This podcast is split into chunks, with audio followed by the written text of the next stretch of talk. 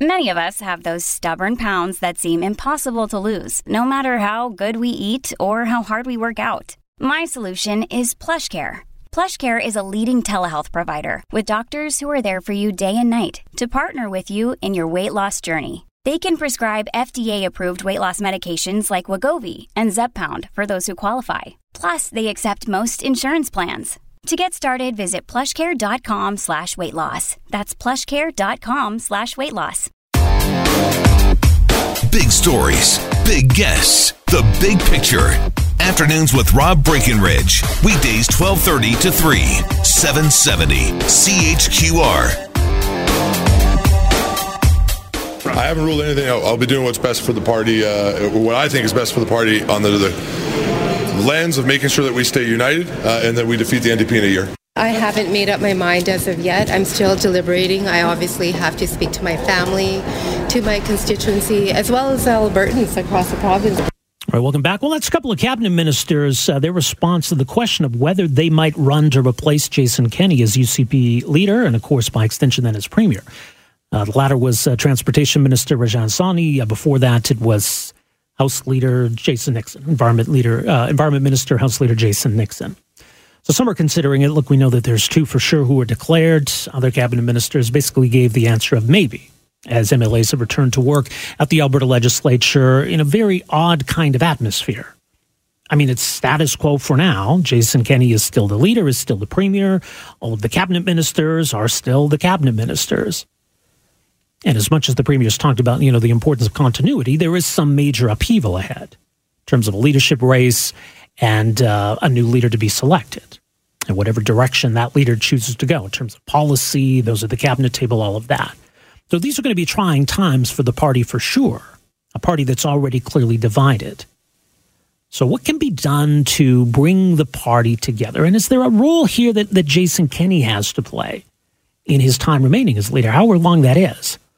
Jason Kenney may be uh, not in the mood to do that. Maybe he feels hard done by. Maybe feels that, look, you know, he, did his best. Uh, members of his own party did him in. Why should he be doing anybody any favors at this point? But what is the objective here? Jason Kenney says he's stepping down for the good of the party. And look, if this party is going to stay together, they're going to have to figure out a way for all of these factions to coexist. There's an interesting, uh, op ed today looking at you know, the, the, importance for this party of, of staying united and, and steps that the premier could take, things that Jason Kenney could do in his time remaining as leader and as premier uh, to try to heal some of the divisions in the party. Well, joining us to talk more about it is uh, the author of that piece. Very pleased to welcome to the program here this afternoon, uh, Michael Solberg. He's a partner at New West Public Affairs, uh, much more at newwestpublicaffairs.ca. Michael, great to have you with us here. Welcome to the program. Thanks so much, Rob. Happy to be on. Well, you know, your sense of, of where this is at. I mean, like I say, it seems like the calm before the storm. Like there is going to be all of this upheaval at some point, even though, you know, all seems quiet right now. What's your sense of kind of where we're at here, first of all? Yeah, no, no, no kidding. I think we're definitely in the eye of the storm, and there's certainly more upheaval uh, to come in the days uh, and weeks ahead of us. Uh, and this relative calm, I think, needs to be spent on some reflection and some introspection uh, by Conservative Party organizers, uh, Conservative Party candidates, uh, prospective ones rather, uh, and certainly just Conservative Party members themselves, but also uh, Jason Kenney about how this party can move itself forward on an effort to keep this coalition together, which is clearly divided. If you just look at the re- leadership review that just concluded and the results uh, that we ultimately saw, nearly split down the middle. What can what can these folks do between now and this leadership race really kicking off to ensure that the coalition has a chance to stay together and ultimately defeat Rachel Notley next year, which is of course uh, the obvious goal. So you pointed to my op-ed today, where I pointed to you know kind of a number of things that I think the party in general needs to do uh, to ensure that this can take place. But what can the premier do? I think people are pretty quick to uh, ignore Premier Kenney's role in the party over the summer uh, and are instead looking into the fall when a permanent leader uh, is elected. But there's certainly steps that I think uh, Premier Kenney can do right away that I think would do a lot to, I guess, throw some water on the fires that may have continued and continued to bleed beyond uh, the leadership results that or leadership review that just concluded.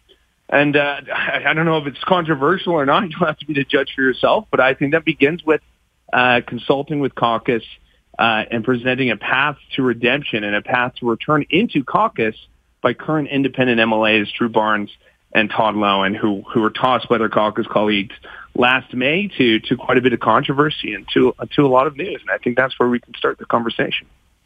Well, yeah, and that would be, uh, I'm sure, a bitter pill to swallow for, for Premier Jason Kenney. And obviously, those two are, are, out of caucus specifically because of you know what he feels they did to to undermine his leadership.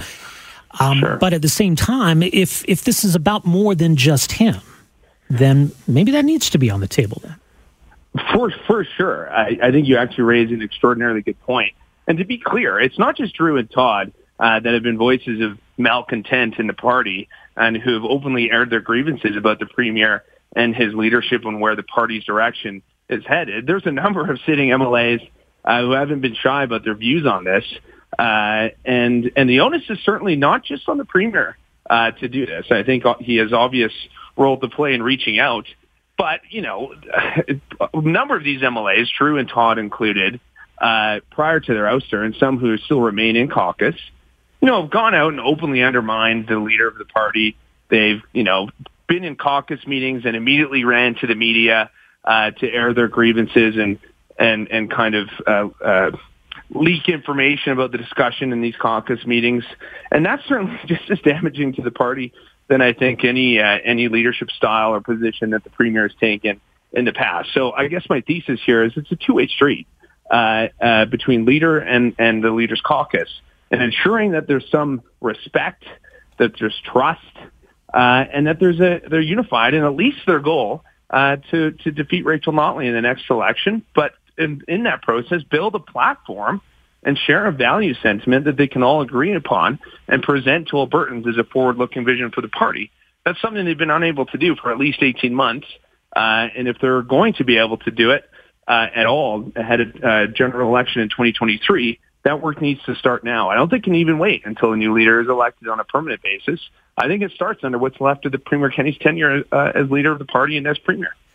Well, and look, we've already heard, um, you know, at least one of the declared leadership candidates suggest that these these MLAs should be welcomed back into caucus. Um, you know, Brian Jean is also a, a member of caucus, and, and, he's been pretty outspoken himself about uh, the need for Jason Kenney to go. So, you know, this is going to be something that the new leader is also going to have to address do you think it's reasonable that, that Jason Kenney, who, you know, for all intents and purposes, let's be honest, is kind of a, a lame duck leader and a lame duck premier, is it his decision to make, do you think?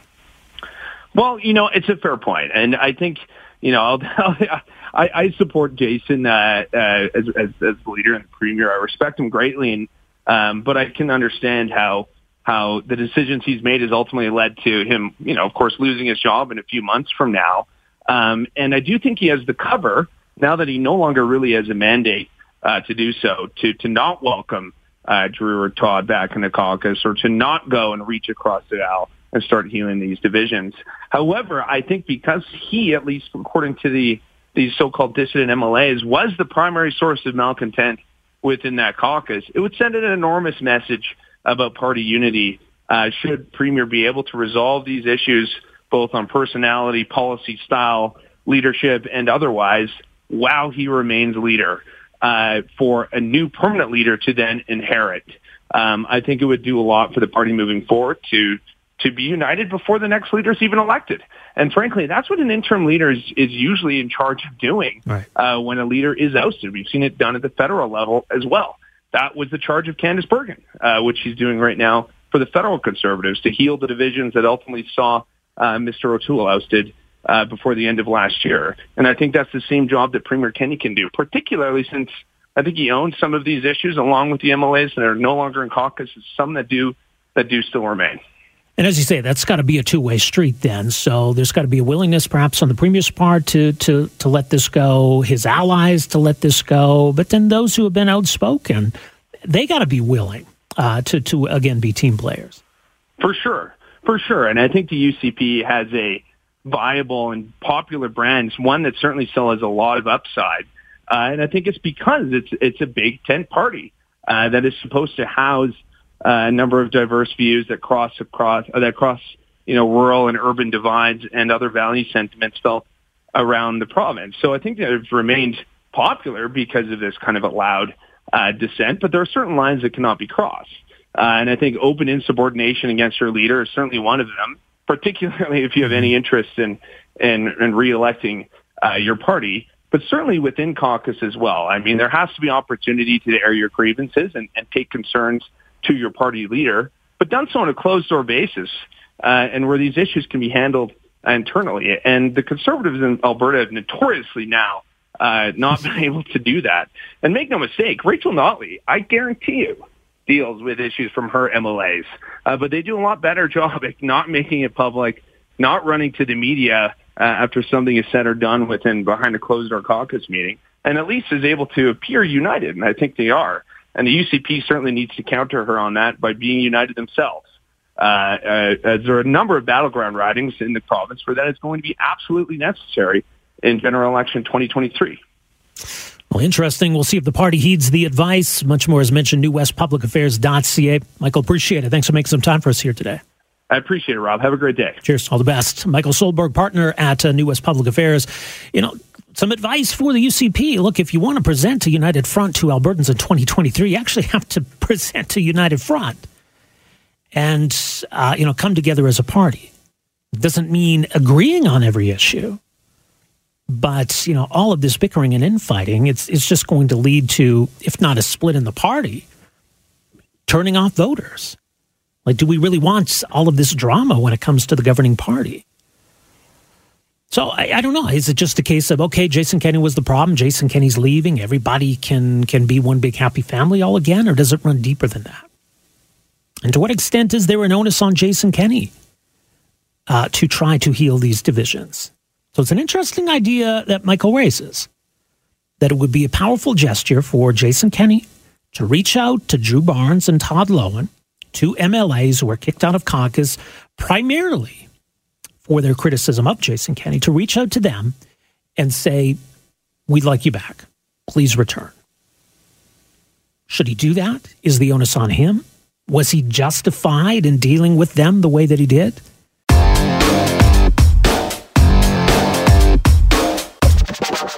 I want to turn our attention to an important new report on a subject that Canadian governments tend not to pay as much attention to as they should national security.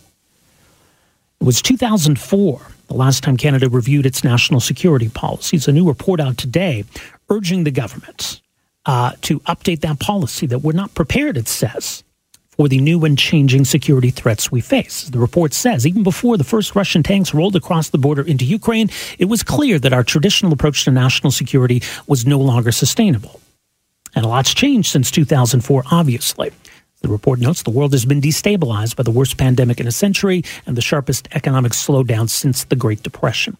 So, joining us to talk about this report, the call for a new national security uh, security strategy for the 2020s, is one of the authors of the report, Thomas Juneau.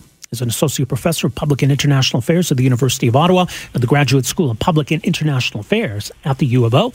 Joins us on the line here this afternoon. Professor Juneau, thanks so much for joining us here today. Welcome to the program. Thanks for having me.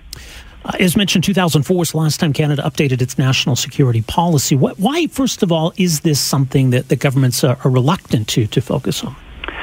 Well, that's a good question. And, and what we've seen over the years, and frankly over the decades, is that successive governments have largely neglected national security issues. Uh, this is not something that is limited to the current government. that goes to the previous one, and for that matter, the ones uh, before we live in North America. We're a pretty safe country. We have oceans on three sides, the U.S. on the other side. Uh, so we've basically been able to neglect national security without paying much of a cost. And when I say without paying much of a cost, I mean a security cost, uh, but also for government a political cost, because obviously that's often what, what gets them moving.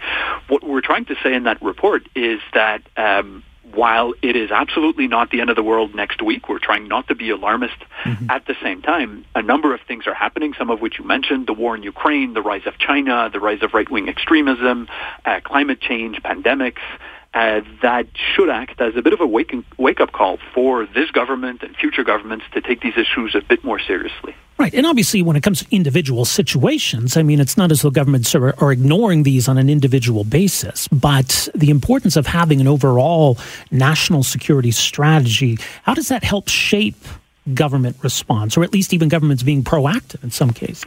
It, it, helps in multiple ways. First of all, it does uh, act as a coherent plan to make sure that CSIS, the RCMP, the Border Services Agency, and all the different moving parts are better aligned. But beyond the, the internal aspect, the internal planning aspect for government machinery, a public strategy uh, serves the purpose of communicating with Canadians, uh, to raise awareness, to explain to Canadians what the situation is, what the threats are, what the government is doing about it. It helps the federal government to communicate with provincial and municipal governments who also have a role to play in, in countering some of these threats. It communicates to the private sector.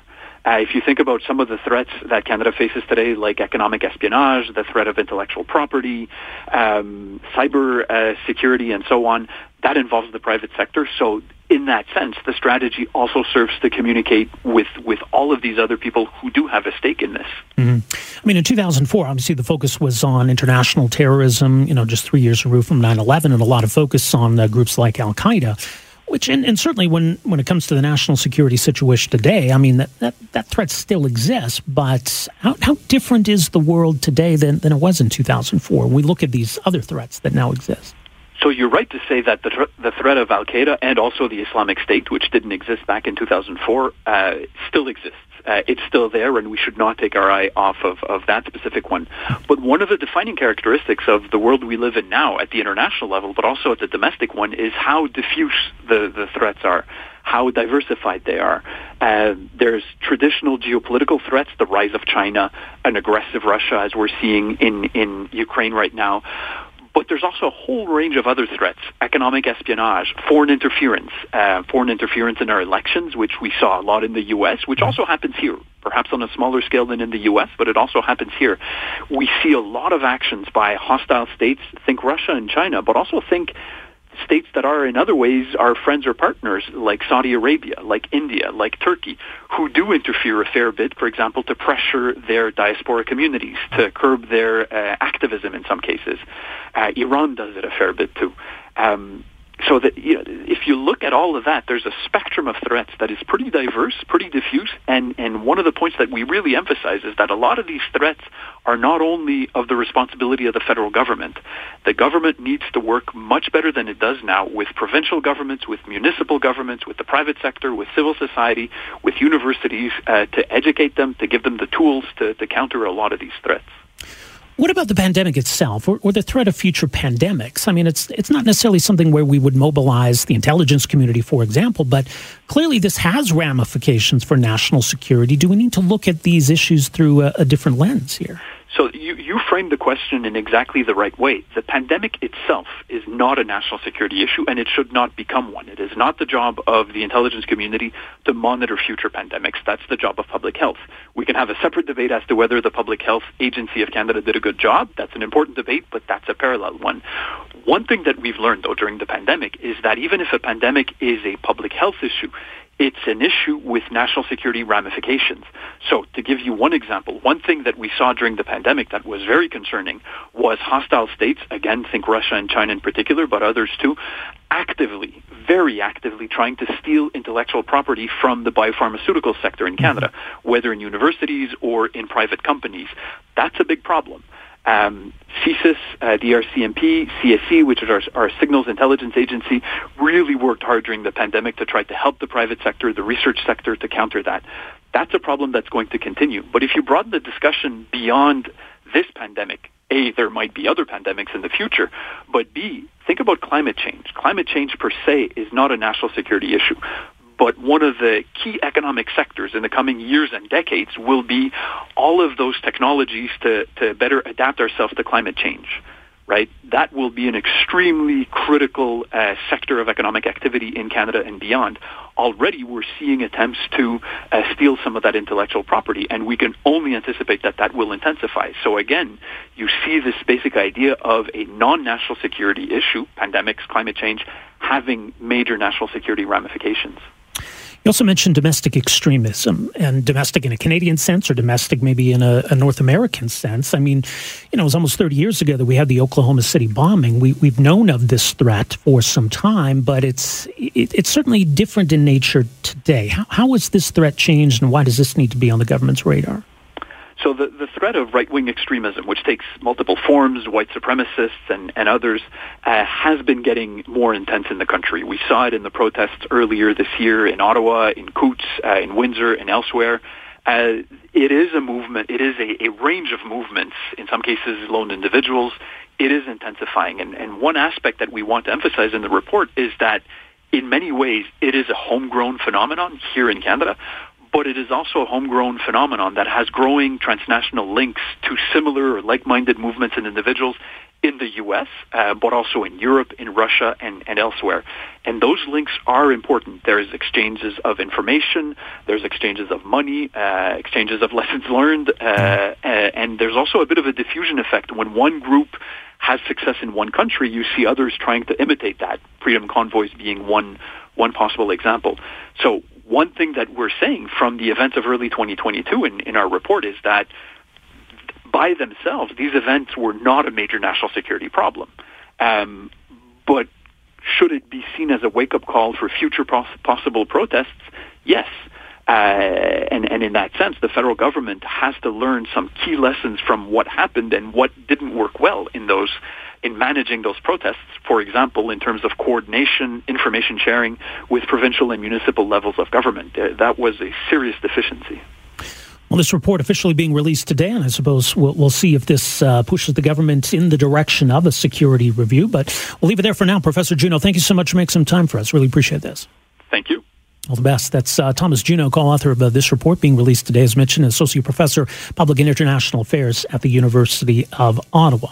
Uh, the Prime Minister in Vancouver today was asked about this report and, and the call for a new national security strategy. Uh, here was his response. Four former national security advisors to the Prime Minister, quote, uh, concluding that the traditional approach to national security no longer sustainable and that Canada is not ready to face this new world of security threats. Now, uh, do you agree with uh, these sentiments and what ought to be done? There is no question that the world is changing rapidly and getting more dangerous uh, in new ways than ever before. When we look at the prevalence of misinformation, of disinformation, the way social media has been weaponized both by uh, foreign actors uh, and by people within Canada pushing extremist views, trying to foment anger and discord.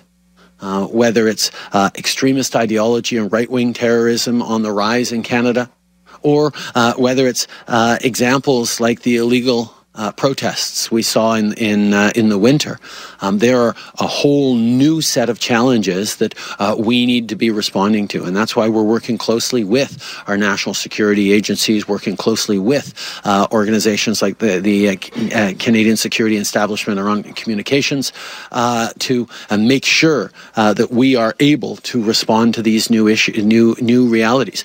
We need to do it, however, in a way that continues to defend freedom of speech, freedom of expression, freedom to protest, uh, uh, to to uh, legally protest, while at the same time we're taking on more tools uh, to keep Canadians safe. Because increasingly we're seeing that things that start online end up having impacts on the real world.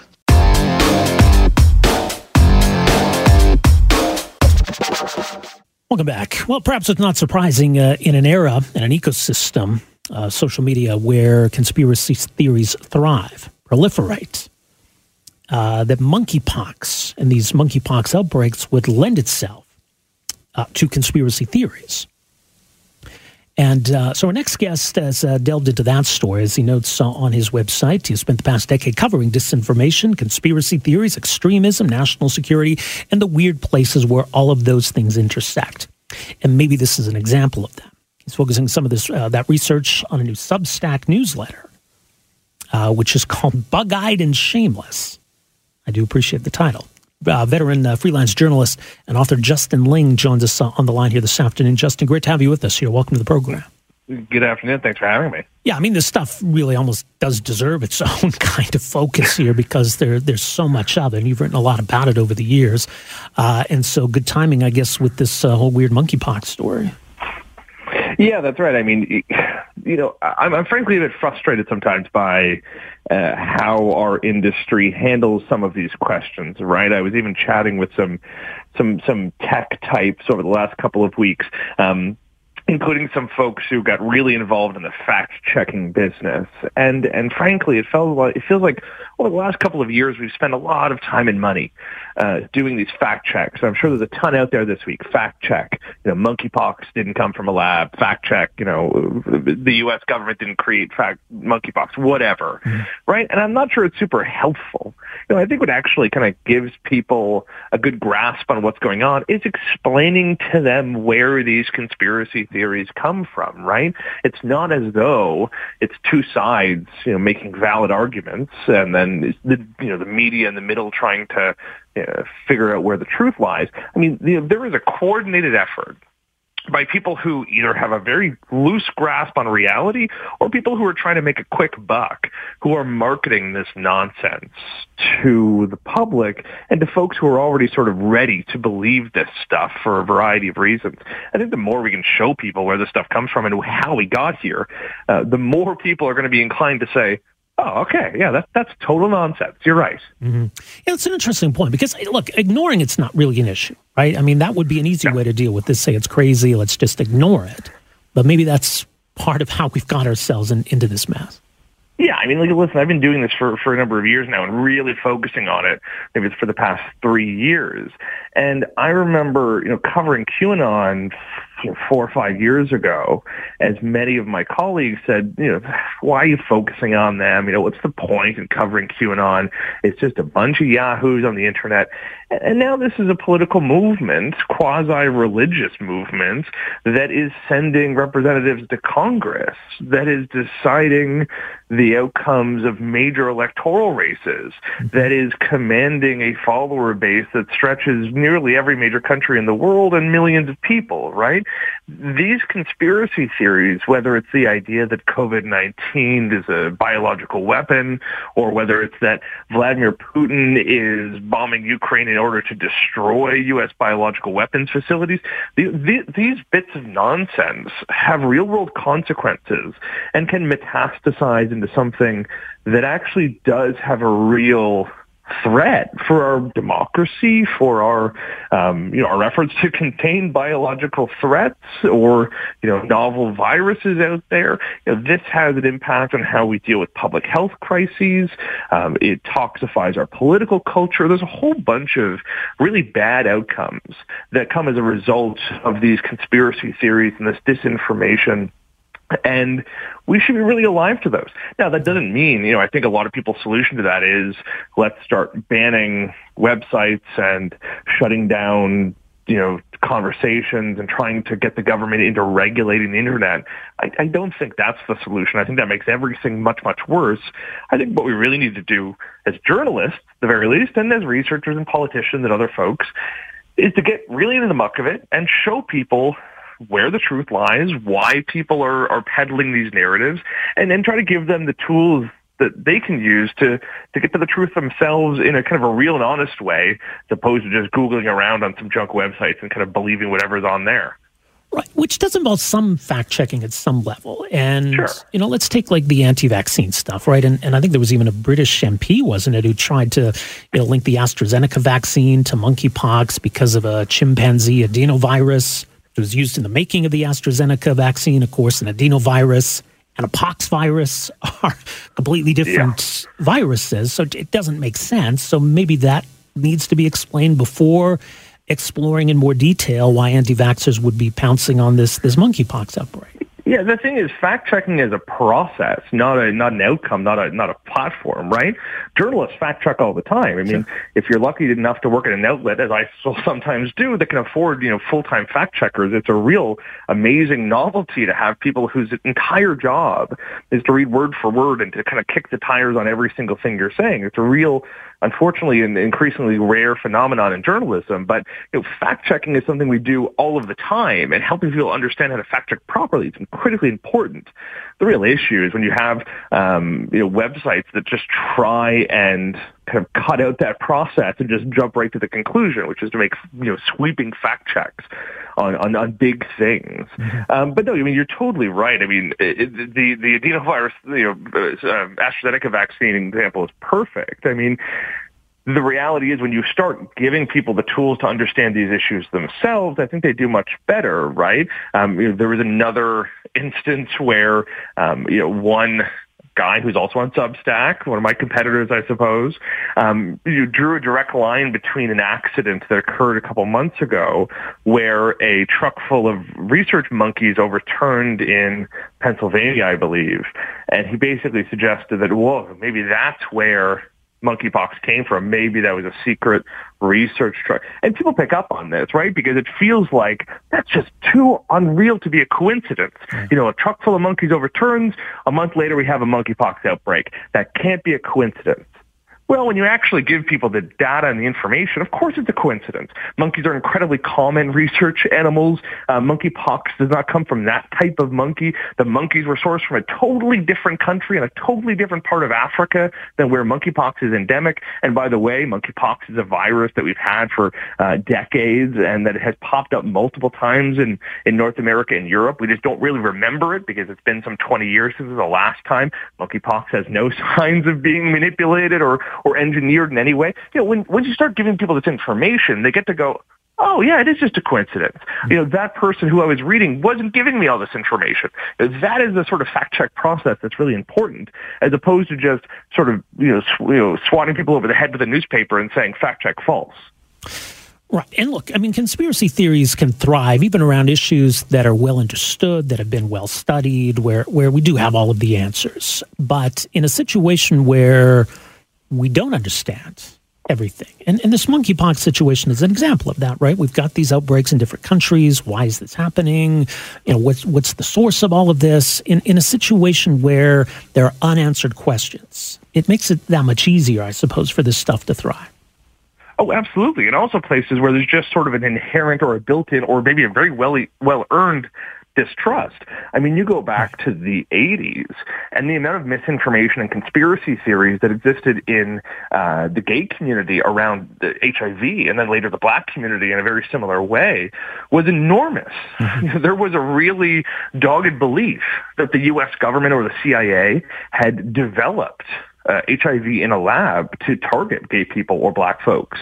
In fact, the Soviet embassy at the time, this is, this is very interesting, these documents have been declassified in the last couple of years, but the Soviet embassy actually got in the game and started spreading the notion that HIV was a biological weapon. Of course, this is all nonsense. We know this is all nonsense now. We have largely forgotten that this was even a common belief.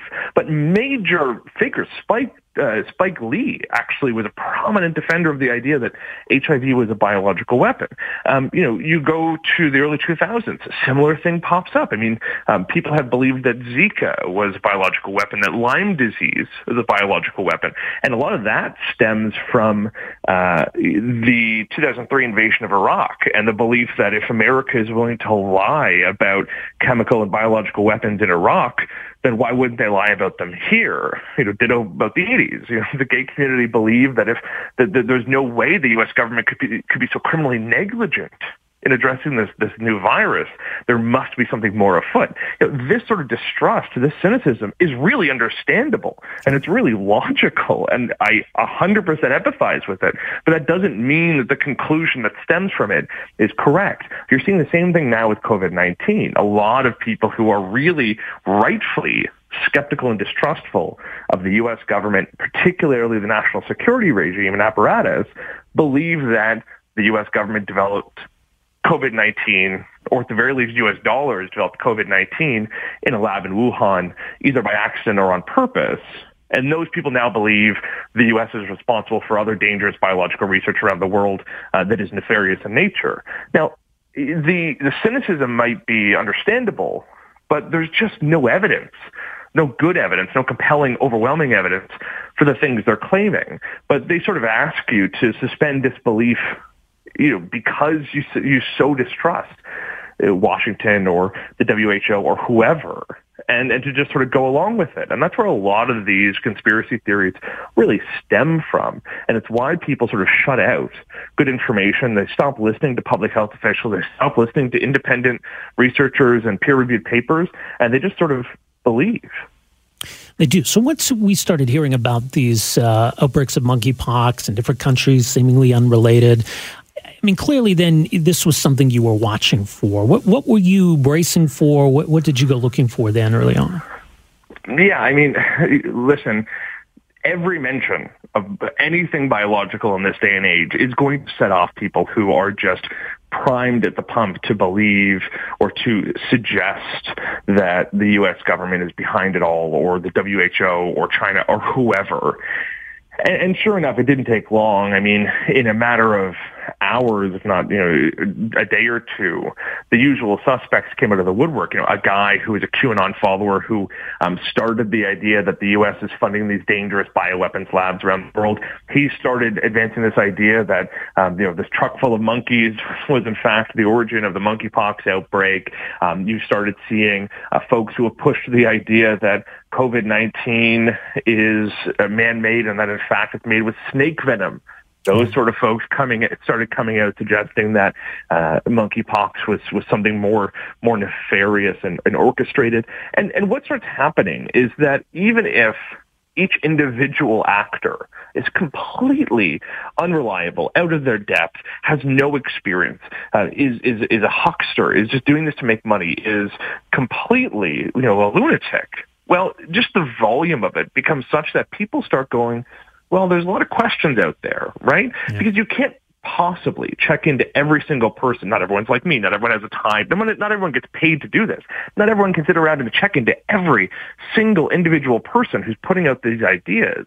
And if you start hearing them more and more, let's say your Facebook is filled with people who want to share this sort of stuff, then you just start believing it. Or at the very least, you start thinking there's something there there. You start think, you start thinking maybe there's a real discussion, a real debate to be had. And when that happens, it's really easy to fall prey to these these false narratives and to think that the uh, you know that there is something to these ideas. And I think that's going to start happening. I think that has already started happening in, in some circles. And I think um, if this uh, outbreak gets worse, you'll see it happening even more because I think people are going to fall into the idea that it's impossible mm-hmm. that there's been two outbreaks of a, of a novel virus in a matter of years. And they're going to start believing the idea that there is a, an evil plot afoot to use these viruses to control the population or to restrict our civil liberties and that someone might be behind it all. Because that is the notion that's been driven home by these bad actors for a number of years now, and they're not going to stop pushing it because it's driving clicks, it's driving advertising dollars, it's driving their own popularity and their speaking gigs and their notoriety, and in some cases, it's helping them get elected. So I think you're going to see more and more of this, uh, especially if this thing gets worse. Yeah, and that's the interesting side of it. I think we can, you know, and, and, it's been well explained why you know people might be susceptible to to conspiracy theories, what the lure is, but the question of what's driving it in the first place, where's the supply coming from? Not just understanding the demand, but but who's supplying it, and you know there are agendas. And part of it is about selling a, a website, selling a documentary. Some of it is just relevance or notoriety. Like there's a lot of different agendas at play here, aren't there? Oh, absolutely. I mean, like I said, you know, some of these folks have Substacks. They get subscription dollars. Some of them have done crowdfunders. You know, the movie about COVID-19 being snake venom uh, and the and the vaccines being a dangerous global plot that raised millions of dollars in crowdfunding.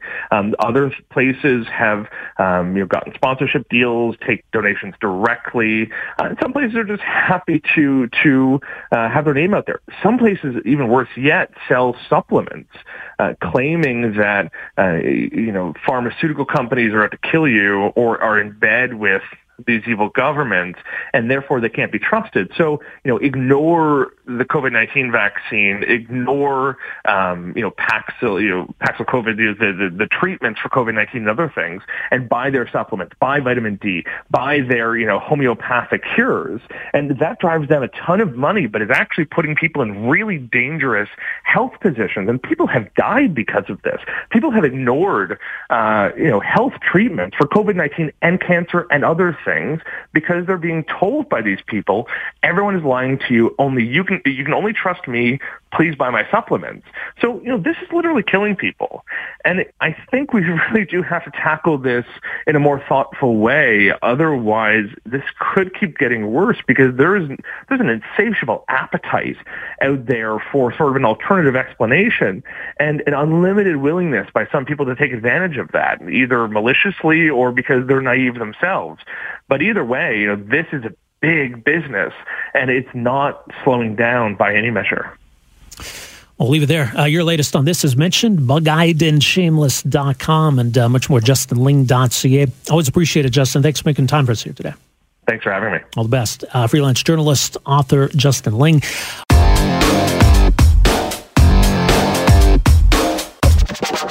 I am uh, representing Alberta, but I'm originally from Newfoundland, quite frankly. And uh, that's probably blowing your minds right now. You're probably like, hold on a second, there's no black people in Newfoundland. And you're right, because I'm here. That's uh, Trent McClellan. Yes, I think we can say Calgary's own, originally uh, from Newfoundland, veteran stand up comedian. Of course, uh, for the past uh, few years, been a cast member on this hour, has 22 minutes. Uh, he's going to be on stage this weekend at the Laugh Shop uh, at the Blackfoot Inn. Uh, Thursday, Friday, and Saturday. Much more at laughshopcalgary.com. Uh, joining us on the line here this afternoon is the aforementioned Trent McClellan. Trent, great to have you with us here. Welcome to the program. Thanks so much. Appreciate you having me. Well, obviously, as an adopted son of Calgary, I mean, you're caught up in the Battle of Alberta like everybody else is. I don't know. This would be maybe a nice distraction this weekend for people because, holy crap, this is getting too tense. It is. I was at the game one at the Dome, and I was just there with my my girlfriend and my good friend, and we were just screaming our heads off, like just gone mad. And then the guy in the row ahead of me turns around, and he's like, "Hey, you're the dude from 22 Minutes," and I was like, "Oh, what?" A, I was like, what have I been saying for the last exactly. 30 minutes? I was just start going, going backwards in my mind. what have I been shouting?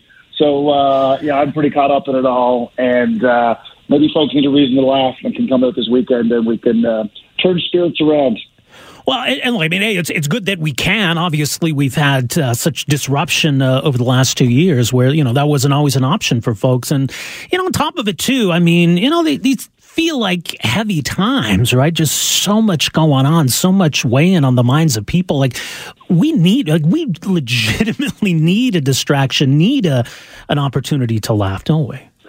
Yeah, I totally agree. I think uh, comedians missed being in front of a live audience, but I've also realized that the the audience has missed being in a room with other people and laughing and and kind of uh, looking at the lighter side of, of what's been going on. And uh, I was in the airport in Halifax flying here and a lady came up to me and just said, you know, I just want to say thank you to everyone, all you guys at 22 Minutes, just for for doing what you do because we really leaned on that show, you know, over the last two years to to give us some laughter and to kind of put some silly into things. So uh, it, it meant a lot because you kind of are in the bubble of the show and you just get on with it week after week and you don't really know sometimes the impact you're having. So I thought it was pretty thoughtful of her, but I think it's pretty indicative of where a lot of people are at right now. They're just looking to to come out and, and reconnect with people and, and laugh and have a good time.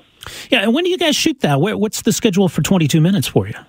We normally go from the beginnings of, of September until usually end of March or mid-April. So uh, upcoming now, we have season 30 is going to be starting in September, believe it or not. Yeah, 30, wow. 30 seasons of, of uh, not many shows get that these days, that's for sure. And uh, it started off as like uh, a little four to six week show they were going to put on in the summer just to kind of fill some weeks, you know, and here we are 30 seasons later. So it's uh, it's pretty crazy, and I feel grateful to be part of it.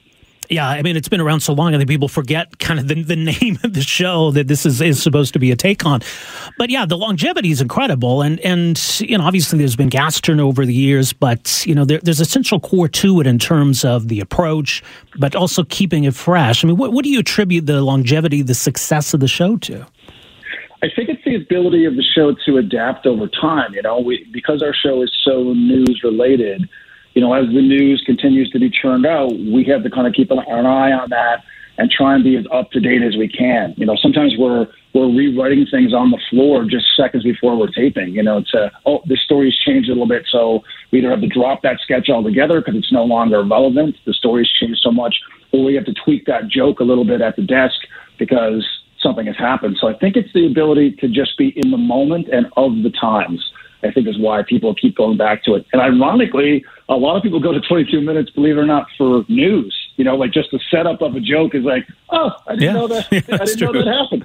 And then our our silliness goes on the back end of that. But the first part is like, oh, okay, I didn't realize that happened uh, at the House of Commons this week. So so uh, we kind of take that responsibility too a little bit. Yeah, it's interesting. This all falls under the umbrella of comedy, but you know, stand-up comedy and sketch comedy are, are different things. Even improv is is a different tool, a different skill set. Um, so, are you, are you a stand-up guy who who sort of you know learned the art of this the sketch, or how did how did you approach it?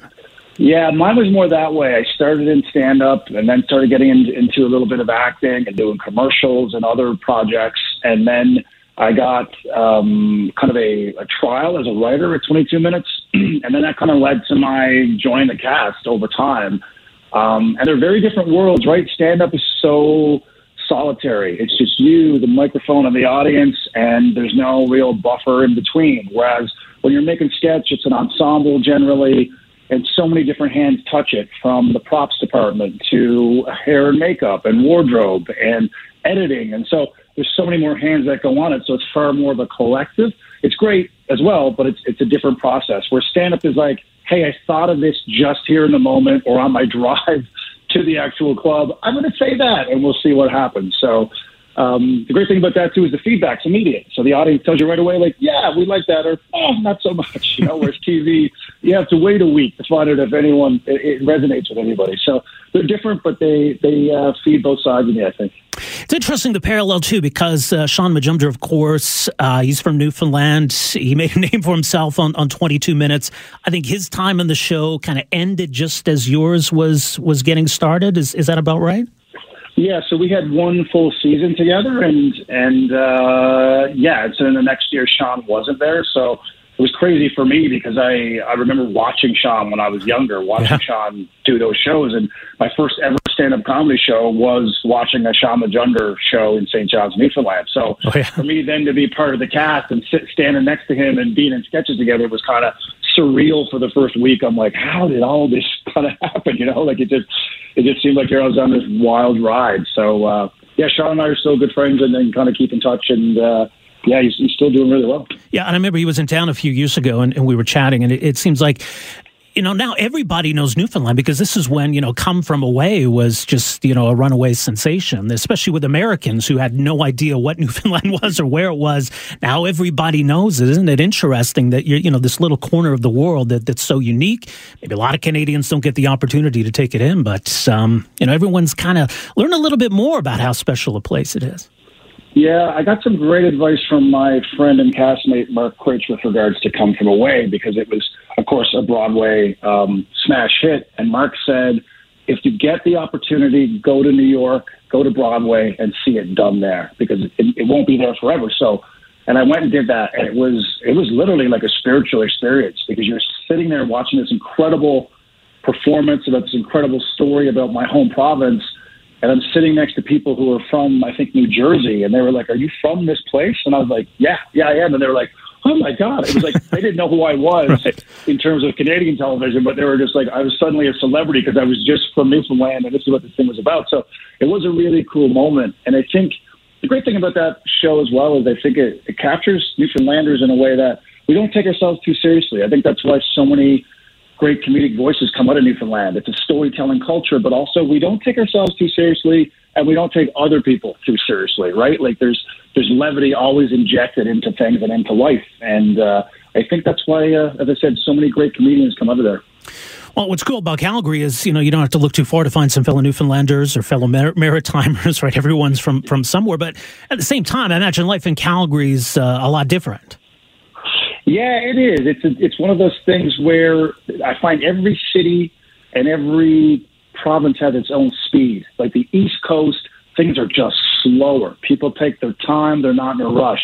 I was back in Calgary two weeks. I'd already been given the finger a couple times while I was driving. you know what I mean? It's like people are going somewhere. Yep. Get out of the way. I got to Yep. be somewhere. On the East Coast, people go for a drive. They just get in their car and they drive around just so they can just just drive weird. around, just get out of the house.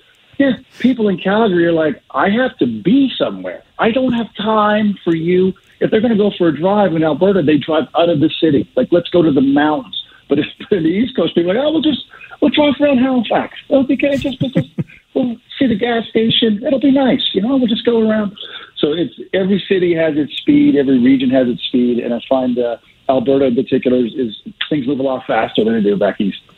Yeah, no kidding. Well, uh, coming up this weekend, Thursday, Friday, Saturday, as mentioned, the Laugh Shop uh, at the Blackfoot Laugh Shop, Calgary.com. Uh, much more at trendscomedy.com. And of course, uh, the 30th season, uh, 22 minutes, uh, coming up this September. I think I covered all the bases, Trent. Uh, appreciate you make some time for us here today. It's been fun. Thanks so much for having me. I'm looking forward to seeing folks out at the show. There you go. Trent McClellan, uh, Calgary based comedian, cast member. This hour has 22 minutes this weekend at the Laugh Shop, Thursday, Friday, and Saturday. Thanks for downloading and listening to the podcast. Don't forget to subscribe, rate, and review for free at Apple Podcasts, Google Play, or wherever you find your podcast. You can also find me on Twitter at Rob Breckenridge, and you can email me, rob at 770chqr.com. Talk to you next time. Afternoons with Rob Breckenridge, starting at 1230 on News Talk 770 Calgary.